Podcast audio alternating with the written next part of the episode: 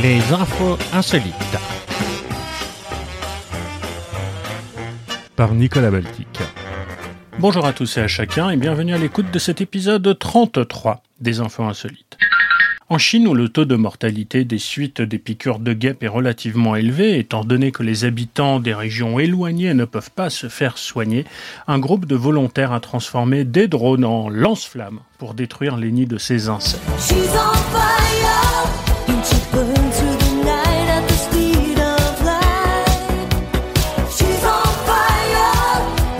Blue Sky Rescue, la plus grande organisation humanitaire non gouvernementale de Chine, est venue au secours de villageois des environs de la ville de Chongqing, dans la province du Sichuan, dans le centre-ouest de la Chine, pour lesquels les guêpes sont un vrai problème. Et c'est le Daily Mail qui nous raconte ça.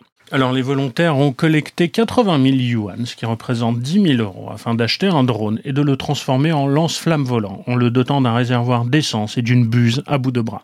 L'objectif est de détruire 100 nids de guêpes installés dans les arbres, dont 11 ont déjà été brûlés.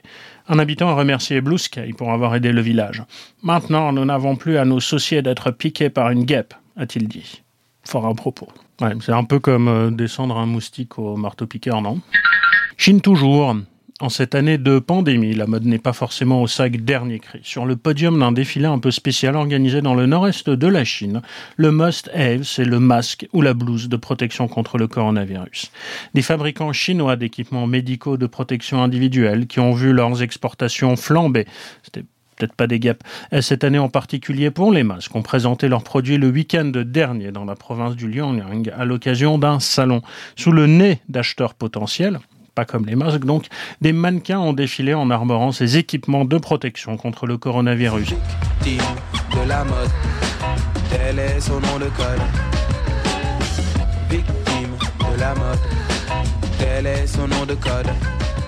Par exemple, des combinaisons plus épaisses, mais en tissu plus aéré, qui permettent aux médecins de moins transpirer lorsqu'ils les portent, selon la télévision d'État CCTV. Des vêtements destinés aux pompiers ou aux spécialistes de la maintenance des réseaux électriques étaient également exposés. Restons dans l'empire du milieu chez Madame Venn qui héberge chez elle plus de 1300 chiens errants avec de nouveaux pensionnaires qui arrivent tous les jours. Il y a 20 ans, Madame Venn ramassait un petit pékinois abandonné dans une rue de la municipalité géante de Chongqing. Depuis, elle n'a fait que recueillir toujours plus de chiens perdus, leur offrant un abri contre les accidents de la route ou le couteau du boucher. Il est important de s'occuper de ces chiens, explique la dynamique retraitée. La terre n'est pas faite seulement pour l'être humain, elle appartient à tous les animaux. Si avoir un animal domestique était jadis considéré comme bourgeois et interdit par le régime communiste, les choses ont bien changé depuis une vingtaine d'années.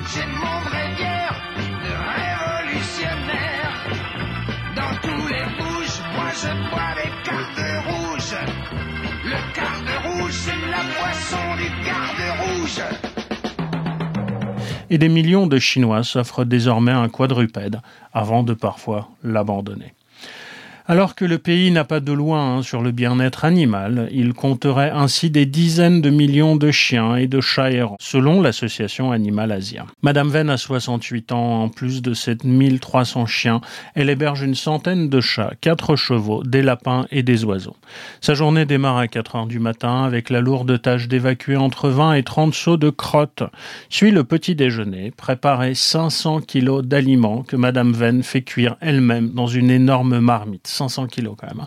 Chaque pièce de sa maison d'un étage est remplie de cages entassées les unes sur les autres. Alors ce bâtiment n'est que le dernier pied-à-terre en date de Madame Venn, forcée de déménager à plusieurs reprises, poursuivie par la vindicte, tu m'étonnes, de ses voisins. La vente de son logement précédent lui a permis de financer son activité, pour laquelle elle a aussi emprunté un peu plus de 7500 euros, tout en engloutissant ses économies et sa pension de retraite de technicienne environnementale. Madame Venn reçoit aussi des dons depuis qu'elle est connue sur les réseaux sociaux. Elle espère toujours que sa célébrité amène les gens à venir adopter un compagnon, mais les nouvelles arrivées continuent à dépasser largement les départs. Lors de la visite de l'agence France Presse, six chiens ont ainsi débarqué sur place. La célébrité amène aussi son lot de critiques. Être enfermé dans une cage minuscule ne vaut pas mieux que d'être dans la rue peut-on lire notamment sur les réseaux sociaux. Pour l'aider, Madame Venn peut compter sur six employés qui dorment dans la même chambre remplie de sacs de nourriture pour animaux. J'aime les chiens même quand ils me mordent, témoigne l'un d'entre eux, Young Queen, en montrant ses bras couverts de cicatrices. Mais même avec l'amour qu'elle leur voue, s'occuper de tant d'animaux est un combat de chaque instant pour Madame Venn. C'est vraiment très dur. Il y a toujours plus de chiens et ils ont de moins en moins de place, se désole-t-elle. Allégorique. Attendre une demande en mariage est un jeu parfois frustrant. En Zambie, une femme a pris des mesures sévères après que son compagnon et père de son enfant n'a pas tenu sa promesse de l'épouser. Celle-ci, âgée de 26 ans, originaire de Ndola, en Zambie, a engagé des poursuites judiciaires contre son petit ami 28 ans, qui selon elle avait promis de l'épouser, mais ne l'avait jamais fait, même après 8 ans passés ensemble. Fatiguée d'attendre et douteuse de la loyauté de son fiancé, elle l'a poursuivi en justice pour lui demander ses plans. Il n'a jamais été sérieux. C'est pourquoi je l'ai amené au tribunal parce que je mérite de connaître la voie à suivre et notre avenir, a-t-elle déclaré. Pour sa défense, l'homme a indiqué J'ai l'honneur de ne pas te demander ta main. Ne gravons pas nos noms au bas d'un parchemin qu'il voulait l'épouser, mais qu'il n'en avait pas les moyens, et a affirmé qu'il ne s'entendait pas parce qu'elle ne lui accordait pas assez d'attention. La Zambienne a annoncé au tribunal qu'il n'était pas sérieux au sujet de leur relation, bien qu'il ait déjà donné une dot. En effet, en Zambie, il est traditionnel pour les hommes de payer une lobola ou des honoraires d'appréciation à la famille de leur fiancé. Malgré cela, ils n'ont jamais vécu ensemble en dépit de leur enfant. La juge qui présidait l'affaire au tribunal local de Kabushi a conseillé à la jeune femme d'intenter une action en justice pour rupture de contrat de mariage, mais a déclaré que les autorités ne pouvaient faire guère plus. Alors lui s'est marié, il est déjà surnommé le Forrest Gump italien. C'est un homme de 48 ans qui a été arrêté par des policiers à 2 heures du matin dans la nuit du 30 novembre au 1er décembre, alors que toute l'Italie hein, était soumise à un couvre-feu. L'homme boitait. Il faut dire que depuis une semaine, il marchait quelques 60 km par jour. J'étais sur la route tout en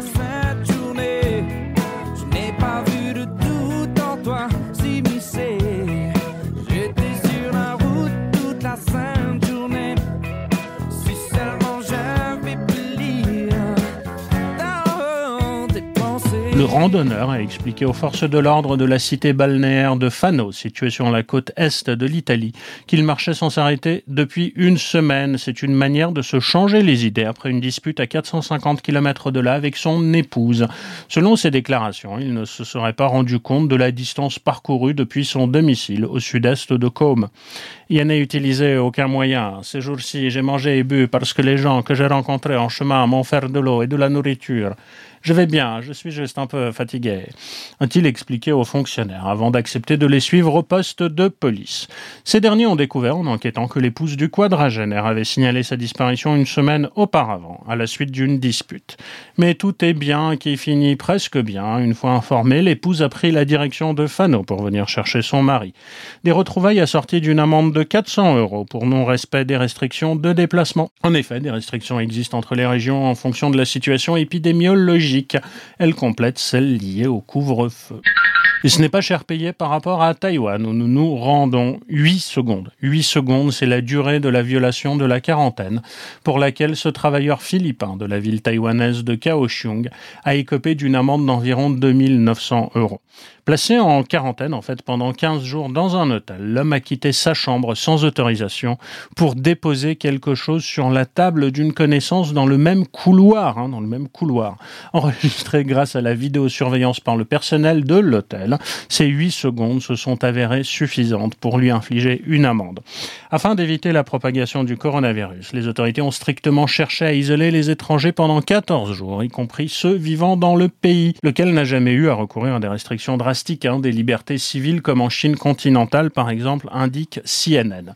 Une approche coûteuse mais payante vu les bons résultats de Taïwan face à l'épidémie. Maintenant tout est plus clair, on sait ce qu'il faut faire. Pour pas se contaminer, il faut se confiner, mais pour se déconfiner, il faut être immunisé. Pour être immunisé, il faut se faire contaminer. Pour se faire contaminer, il faut se déconfiner. C'est QFD.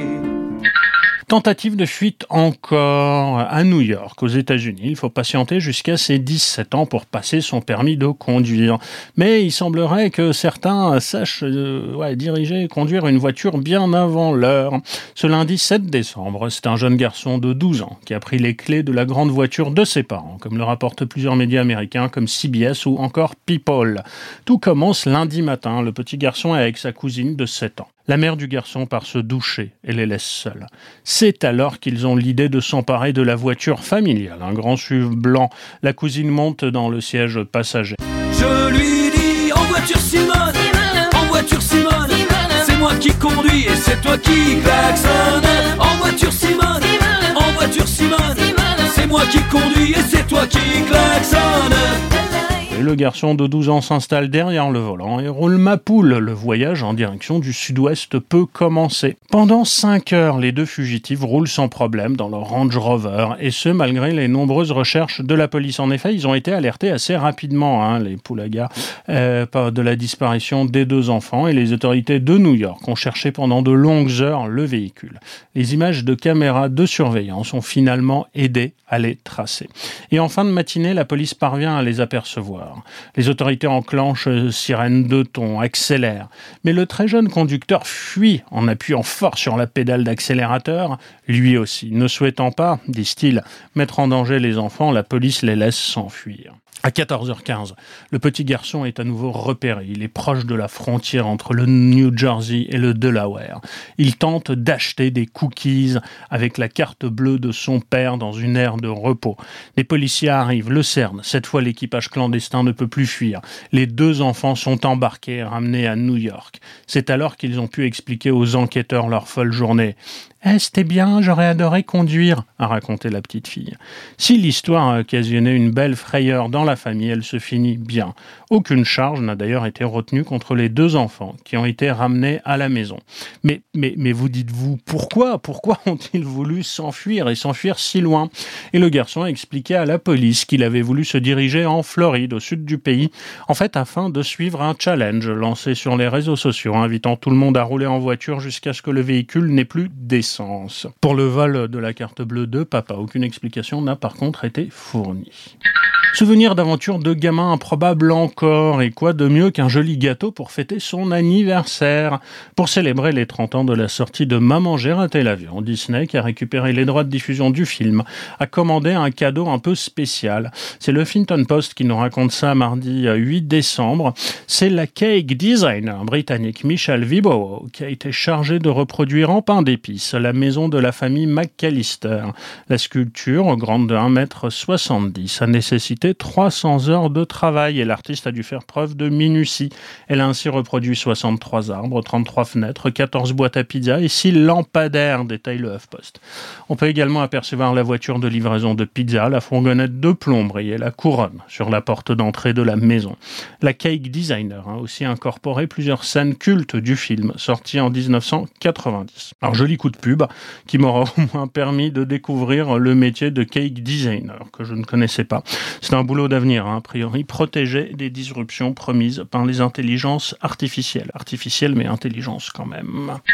Maison encore, et c'est un utilisateur de Reddit qui a publié un billet racontant que ses parents avaient découvert une porte vers une pièce secrète remplie de trésors sous un escalier de leur maison récemment achetée. Face à l'intérêt suscité par son article, il a mis en ligne des images de ces objets. La pièce de 18 mètres carrés et demi et de 1,5 mètre de haut était un dépôt d'affaires abandonné avec des livres, des poteries, des outils et même un évier. Mais, dit-il, elle abritait aussi de vraies richesses, à savoir des bouteilles de vin et un livre édité en 1706. L'utilisateur a précisé que sa famille avait trouvé 10 bouteilles de vin des années 1960-70 et un livre de 1706 consacré à toutes les merveilles de la Nouvelle-Espagne et décrivant les plantes et les animaux des colonies espagnoles d'Amérique centrale. Je suis désolé pour tous ceux qui pensaient que c'était rempli d'os ou d'autres trucs fantastiques. Moi aussi, j'ai été déçu a-t-il conclu dans sa description. Il a été déçu, mais pas autant que nous, hein, parce que le titre de la news nous promet une pièce secrète et des trésors pour finalement finir avec une petite cave à vin, sans doute imbuvable, dans laquelle on a oublié un vieux bouquin. Et la découverte est de taille. Des agents des parcs et loisirs dans Caroline du Sud ont déniché un poisson rouge géant lors d'un test de routine dans le lac Oak Grove, d'après CNN. L'animal ne pèse pas moins de 4 kilos et mesure 50 cm de long. Alors, le poisson rouge géant a été capturé lors d'un test de pêche électrique visant à enquêter sur la faune et la flore sous-marine, d'après le post Facebook qui raconte l'histoire. Tout à coup, ce poisson géant a sauté hors du filet et nous avons rapidement une photo en l'examinant. Nous pensons que quelqu'un a dû laisser tomber son poisson dans le lac parce qu'il n'en voulait plus au lieu de le jeter dans les toilettes explique T. Hook, directeur des voies vertes, des ressources naturelles et historiques du district de loisirs du comté de Greenville. La taille exceptionnelle de ce poisson pourrait s'expliquer par l'environnement dans lequel il évolue. D'après T. Hook, qui réfute euh, une exposition à des produits chimiques, le lac n'est pas en aval des centrales nucléaires. Dans sa grande taille n'a rien à voir avec ça, dit-il. Selon National Geographic, la taille d'un poisson peut évoluer en fonction de son environnement. Dans un aquarium, un poisson rouge fera entre 60 et 270 grammes, contre environ 2,3 kg à l'état sauvage à 4 kilos. C'est quand même une belle bête. Mais vous avez bien compris, le nucléaire n'y est pour rien. Animaux encore, la police lettonne a arrêté trois hommes accusés d'avoir volé une dinde dans un petit zoo privé et de l'avoir saoulé à la vodka. Le forfait, selon toute vraisemblance prémédité, d'après les fins limiers euh, lettons, a eu lieu à Riga, tôt le matin euh, du mercredi 2 décembre, le jour de l'anniversaire d'un des trois suspects. Des images de vidéosurveillance montrent les trois hommes, vêtus de noir, pénétrant dans le mini-zoo avant de s'enfuir avec la dinde dans un sac. Les voleurs, âgés de 30 à 40 ans, ont emmené l'oiseau jusqu'à la gare la plus proche pour se rendre dans la cité balnéaire de Yurmala. Arrivés à la station appelée Bouldouri, ce qui signifie glougloutement de dinde en laiton, ils sont allés à la plage pour boire et forcer l'oiseau à avaler de la vodka avec eux. Cette année, la dinde était pas cuite.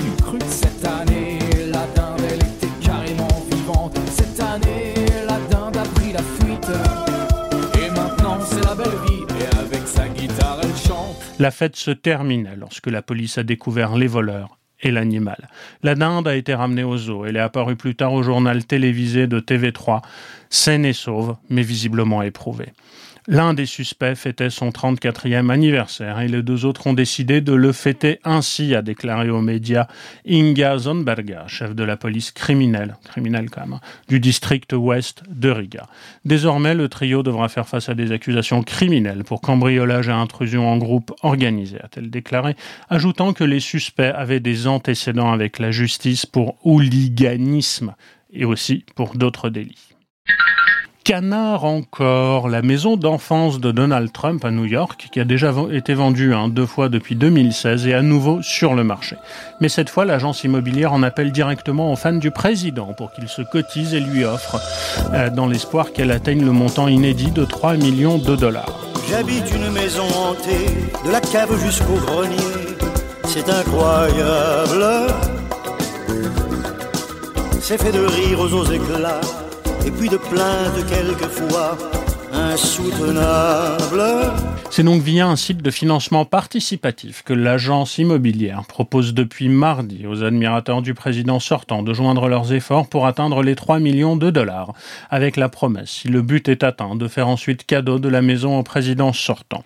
L'agence avait récemment essayé de vendre cette maison du quartier aisé de Jamaica Estate, dans le quartier de Queens, hein, New York, euh, pour ce montant via des enchères classiques, sans succès. Avant d'imaginer cette stratégie de vente jamais utilisée auparavant, a expliqué euh, euh, le propriétaire de l'agence immobilière. On a plus de chances de trouver un million de personnes prêtes chacune à dépenser 3 dollars qu'un riche acheteur prêt à mettre 3 millions, dit-il. Attention, Émile, derrière vous Ça ne prend pas, Simon. On peut tromper mille fois une personne, mais on ne peut pas tromper. Si. On peut tromper une fois une. Euh, non, on ne peut pas tromper une fois mille personnes, mais on peut tromper une fois mille personnes. Ah, ah Mange ça, pourriture communiste Regarde ses seuls critères immobiliers. Cette maison, hein, qui a un faux Tudor, avec ses cinq chambres, quatre salles de bain, et où M. Trump vécut jusqu'à l'âge de 4 ans avant de déménager dans une maison plus cossue, non loin de là, ne dépasserait guère plus le million de dollars.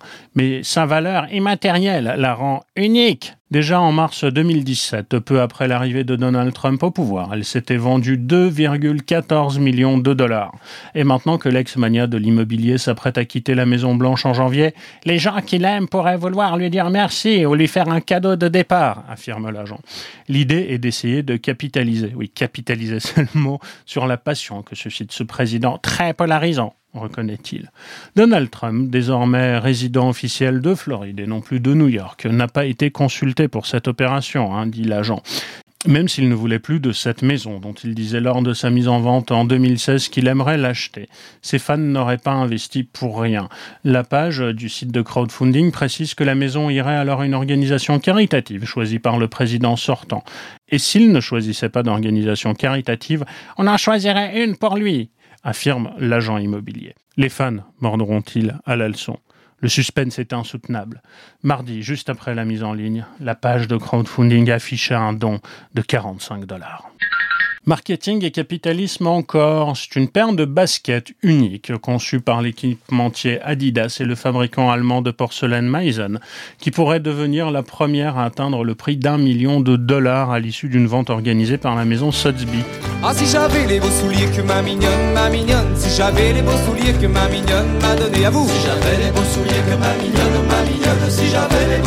Depuis quelques années, les maisons d'enchères se sont positionnées sur le marché des baskets de collection mais elle ne proposait jusqu'ici que des exemplaires issus de séries, hein, même limités. Le modèle qui sera proposé à la vente en ligne à partir de lundi et jusqu'au 16 décembre est lui unique et estimé par Sotheby entre 1 et 1 million de dollars conçu sur la base des ZX 8000, je ne sais pas ce que c'est, un modèle populaire commercialisé par Adidas. Semble-t-il, la paire en cuir a été peinte par des artisans de Meissen qui ont ensuite apposé des éléments de porcelaine également décorés. Euh, les fabricants précisent que ces baskets ne sont pas faites pour être portées. Le record hein, pour une paire de chaussures de sport a été plusieurs fois battu cette année, la dernière par des Air Jordan 1 de Nike, parti quand même pour 615 000 dollars à l'issue d'une vente organisée par Christie's à la mi-août. Il y a une évolution du marché qui voit désormais ces baskets comme de l'art, explique Bram Warter, directeur du développement des ventes en ligne de Sotheby. Oui, oui, oui. Parlons d'art maintenant. Le tableau accroché depuis des décennies dans une mairie à Bruxelles passait pour une simple copie d'un maître flamand et une maîtrise l'a finalement identifié comme étant un authentique Jordans, la plus ancienne version connue de la Sainte Famille peinte au début du XVIIe siècle par cet élève de Rubens. L'incroyable découverte annoncée la semaine dernière est à mettre à l'actif de l'Institut royal du patrimoine artistique, aidé par des experts internationaux des peintres Jacob Jordans et Danton van Dyck. Le tableau date de 1617 ou 1618, quand le peintre était tout juste âgé de 25 ans. Son authentification à l'occasion d'un inventaire des biens culturels de la commune bruxelloise de Saint-Gilles a notamment été permise par une recherche de dendrochronologie permettant de dater précisément la pièce de bois utilisée par le peintre et sa provenance. Le même arbre a servi à Van Dyck, hein, qui est un autre disciple de Rubens, avec lequel Jordans a très probablement travaillé dans l'atelier du maître anversois au même moment, a expliqué l'historien de l'art Constantin Pion, qui a contribué à la découverte. Sur ce tableau, au ton rouge, bleu et ocre, jauni par le temps et qui va être restauré, figure l'enfant Jésus, entouré de Joseph Marie et de la mère de celle-ci, Sainte Anne. C'est dans un bureau de l'hôtel de ville de la commune que le tableau était accroché depuis les années 60, sans que personne n'imagine qu'il s'agissait d'une œuvre majeure. Ah, il était à 5 mètres de hauteur et pour tout le monde c'était une copie, hein, évidemment, euh, pas un original a-t-on expliqué au service culture de la ville. Après sa restauration par les spécialistes, le tableau sera exposé fin 2021 au Musée royal des beaux-arts de Belgique à Bruxelles. L'institution promet de le placer au cœur d'une des plus importantes collections de Jordans au monde. Art encore, qui s'est emparé le week-end dernier du pénis en érection et en bois qui trônait depuis des années sur un sommet des Alpes bavaroises.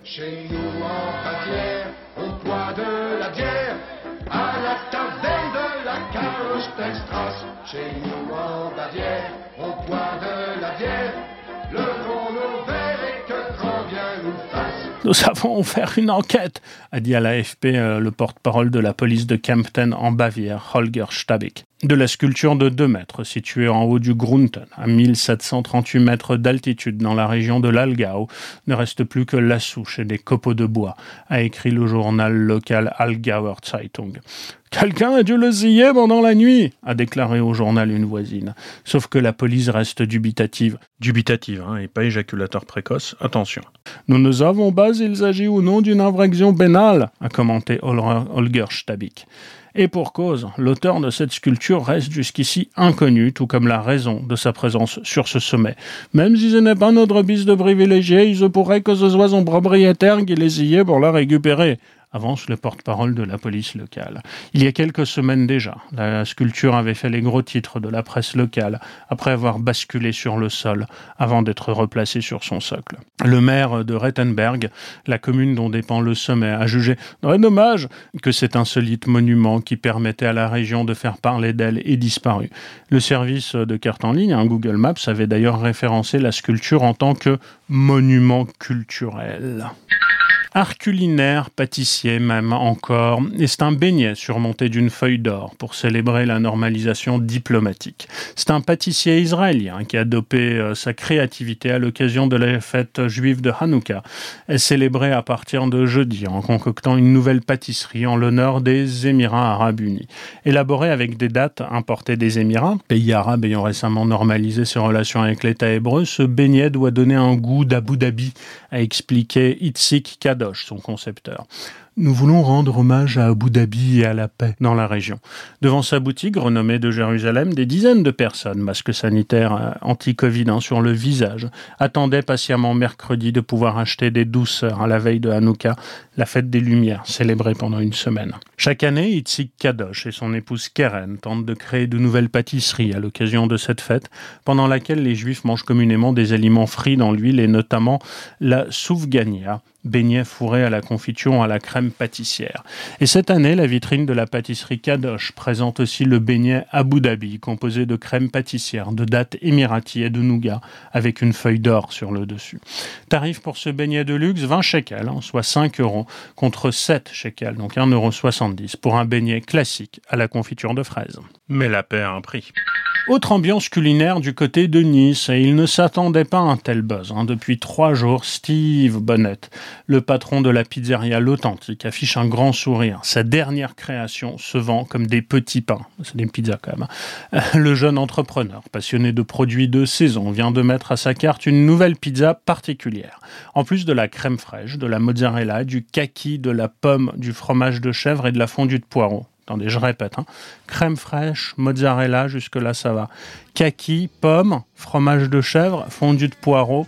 Et en plus, il y incorpore un ingrédient qui est le seul à travailler, le CBD. Il m'a fallu 12 heures pour ma boulette. Elle était tombée dans le fond de ma chaussette.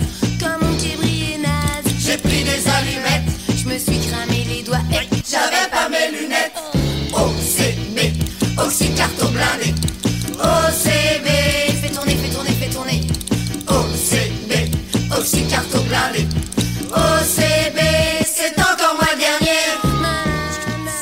Alors c'est un cannabis produit en Europe et qui est très faiblement chargé en THC, hein, ce qui est la molécule responsable des principaux effets psychoactifs du cannabis. Que lui ou ses pizzaiolos broient à l'aide d'un grinder avant de le saupoudrer sur ses créations à la sortie du four, ce qui leur donne un parfum inégalable, dit-il. Et rapidement, le bouche à oreille euh, sur les réseaux sociaux ont attiré de très nombreux clients désireux de déguster cette pizza vendue 12,50 euros. Dans chacune de nos succursales, nous vendons entre 40 et 45 pizzas au CBD par soir, explique le restaurateur qui s'attend quand même lucide à recevoir la visite de la police à tout moment. Le CBD est au cœur d'un flou juridique explique-t-il. Pas forcément bien compris la notion de flou, mais c'est pas grave. La législation européenne, on autorise la vente à partir du moment où sa teneur en THC ne, pas, dépasse pas 0,2%. Je me fie aux indications que me donne mon fournisseur qui est très sérieux.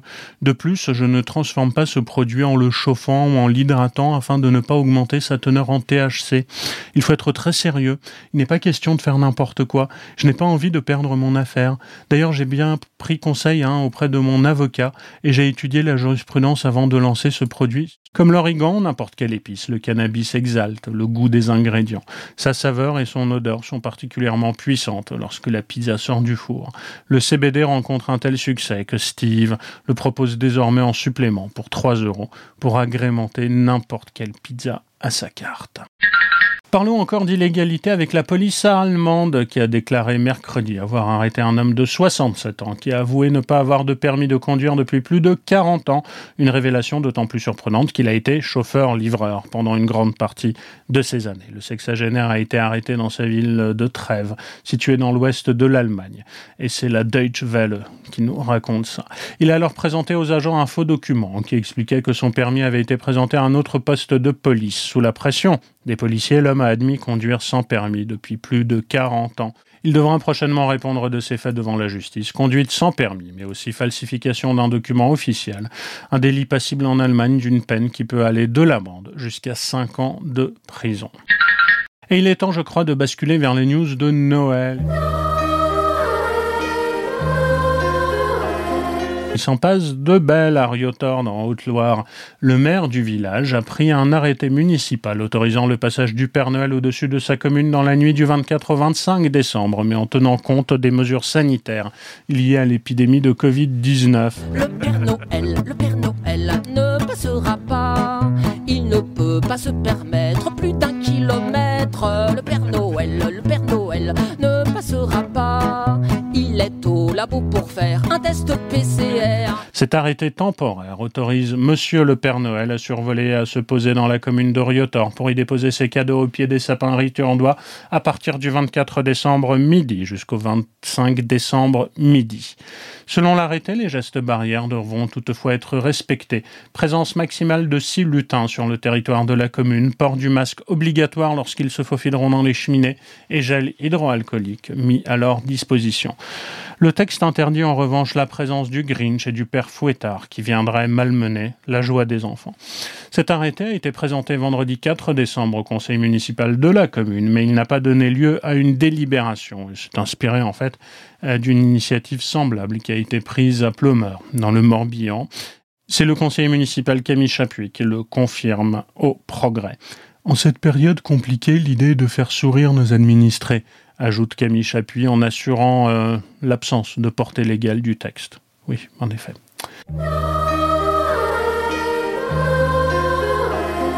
Pour continuer de distribuer des câlins en pleine pandémie de coronavirus, une mère Noël brésilienne a plus d'un tour dans sa hotte. Mère Noël, Mère Noël, où êtes-vous?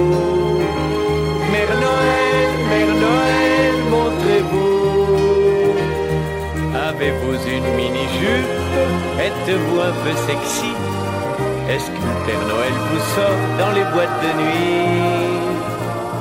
Grâce à un rideau de plastique de protection, elle peut serrer dans ses bras les enfants défavorisés. La petite Daphné Victoria en redemande. J'ai adoré ce câlin tout doux, ça fait du bien toutes de rouge vêtues, avec un bonnet et une robe qui arrive seulement aux genoux pour supporter la chaleur de 25 degrés. La mère Noël tropicale Fatima Sanson, bénévole de 61 ans, a fabriqué elle-même le rideau en plastique. Muni de grandes poches pour qu'elle puisse y glisser ses bras, il est désinfecté avec soin après chaque câlin. Et les bambins s'en donnent à cœur joie, tout heureux de pouvoir l'embrasser sans crainte.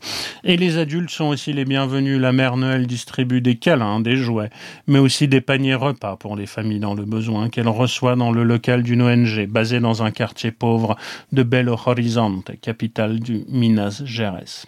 Cet État du sud-est du Brésil est le deuxième le plus touché. Euh, dans le pays en termes de contamination avec plus de 440 000 cas. C'est pourquoi Fatima Sanson a dû prendre toutes ses précautions avant d'enfiler à nouveau le costume de Mère Noël, d'autant que sa santé est fragile après un cancer du sein dont elle s'est remise en février.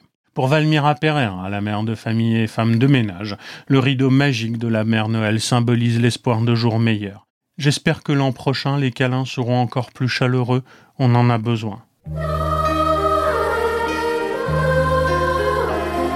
Il ne manque pas d'humour, ce viticulteur Lot et Gardonnay, installé sur les hauteurs de la commune de La Plume, entre Agen et Nérac. La dernière trouvaille de Christophe Avi, ancien rugbyman de l'Union sportive nérassaise, le confirme grandement. À la hâte, après une discussion avec le responsable de l'intermarché de Roquefort, j'ai décidé de lancer une cuvée spéciale pour les fêtes. Rigole-t-il mais rendons à César ce qui lui appartient. En voyant ça sur les réseaux sociaux, j'ai trouvé l'idée géniale et on a regardé si c'était réalisable. Il n'a eu que quelques heures pour mettre la machine en route et lancer sa cuvée test du Covid issue de son domaine du bois de ciment. Ces étiquettes sont pour le moins insolites, histoire aussi d'apporter un peu de bonne humeur dans cette période de sinistrose, j'imagine. L'étiquette est pour le moins explicite, hein, trois pictogrammes et trois recommandations. Si vous trouvez du goût et de l'odeur, vous n'avez pas le Covid, peut-on lire sur cette bouteille. Cela est bien entendu à prendre uniquement sur le ton de l'humour travers le viticulteur. D'ailleurs, cette recommandation essentielle est inscrite également sur la bouteille. c'est un joli coup réussi avant les fêtes de fin d'année. Depuis la semaine dernière, ce test est à trouver dans plein d'intermarchés. J'en ai livré hier et j'y repars demain, révèle-t-il. En tout cas, cette bouteille risque fort d'occuper une place de choix sur les tables de Noël qui seront moins imposantes que par le passé. En tout cas, ces tests Covid semblent s'arracher comme des petits pains. N'empêche qu'il s'est pas gêné, m'avait déjà ruiné la moquette. Dans le canapé, s'est écroulé pour se piquer la ruche à la nisette. Il m'a descendu la bouteille, à lui tout seul le saligo. Avec le pinard, l'a fait pareil, le Père Noël est un poivron. Petit papa Noël, toi qui es descendu du ciel, retourne-y vite fait bien fait avant que je te colle une droite, avant que je t'allonge une patate, que je te fasse une tête au carré.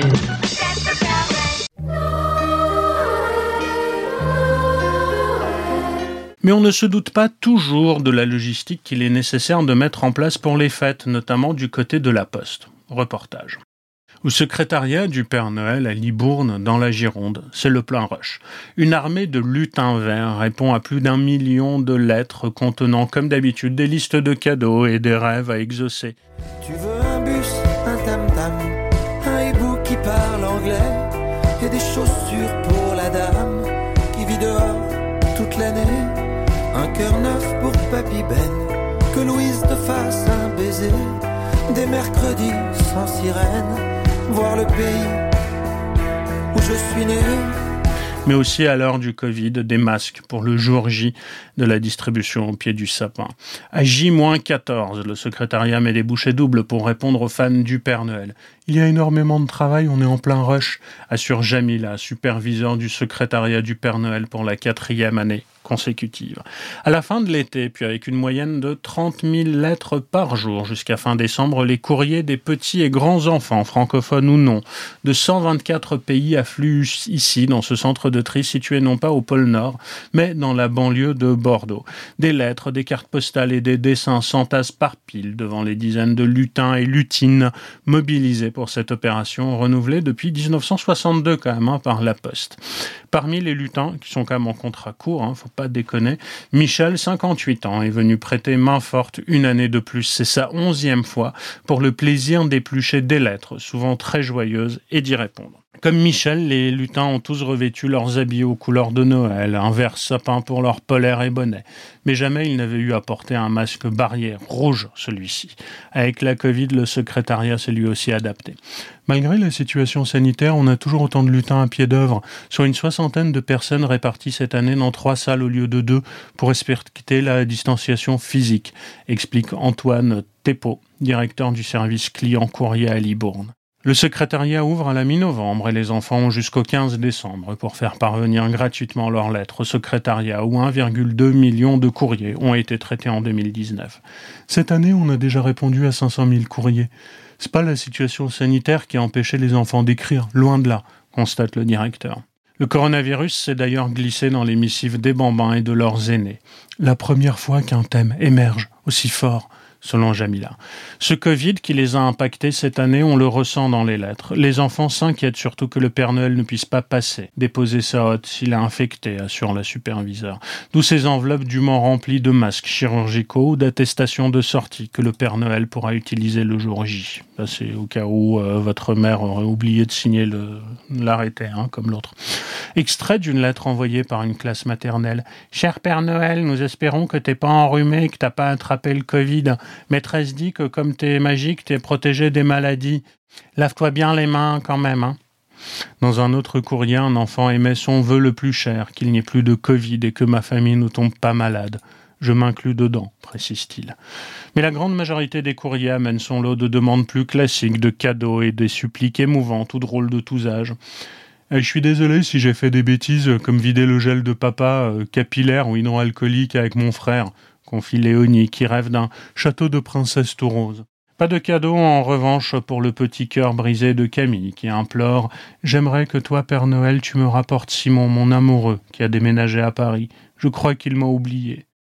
C'est Tantine de 73 et 74 ans, très respectable, belle et élégante, réclame, elle, au pied du sapin, un compagnon pas trop vieux, avec un compte en banque bien fourni. En plus du courrier, les lutins reçoivent aussi des cartons remplis de déco de Noël et de cadeaux faits avec amour, dont certains iront orner la collection du musée de la Poste à Paris. Ils nous donnent énormément. J'ai l'impression d'avoir 1,2 million d'enfants. S'amuse Jamila. Et c'est tout pour aujourd'hui. Euh, merci d'avoir suivi ces infos insolites. J'espère avoir l'occasion de vous retrouver encore au moins une fois d'ici la fin de l'année pour vous raconter eh ben, la dernière ligne droite avant ces fêtes de fin d'année. D'ici là, portez-vous bien, écoutez des podcasts. À bientôt pour de nouvelles aventures insolites. C'était Nicolas Baltique. À très bientôt.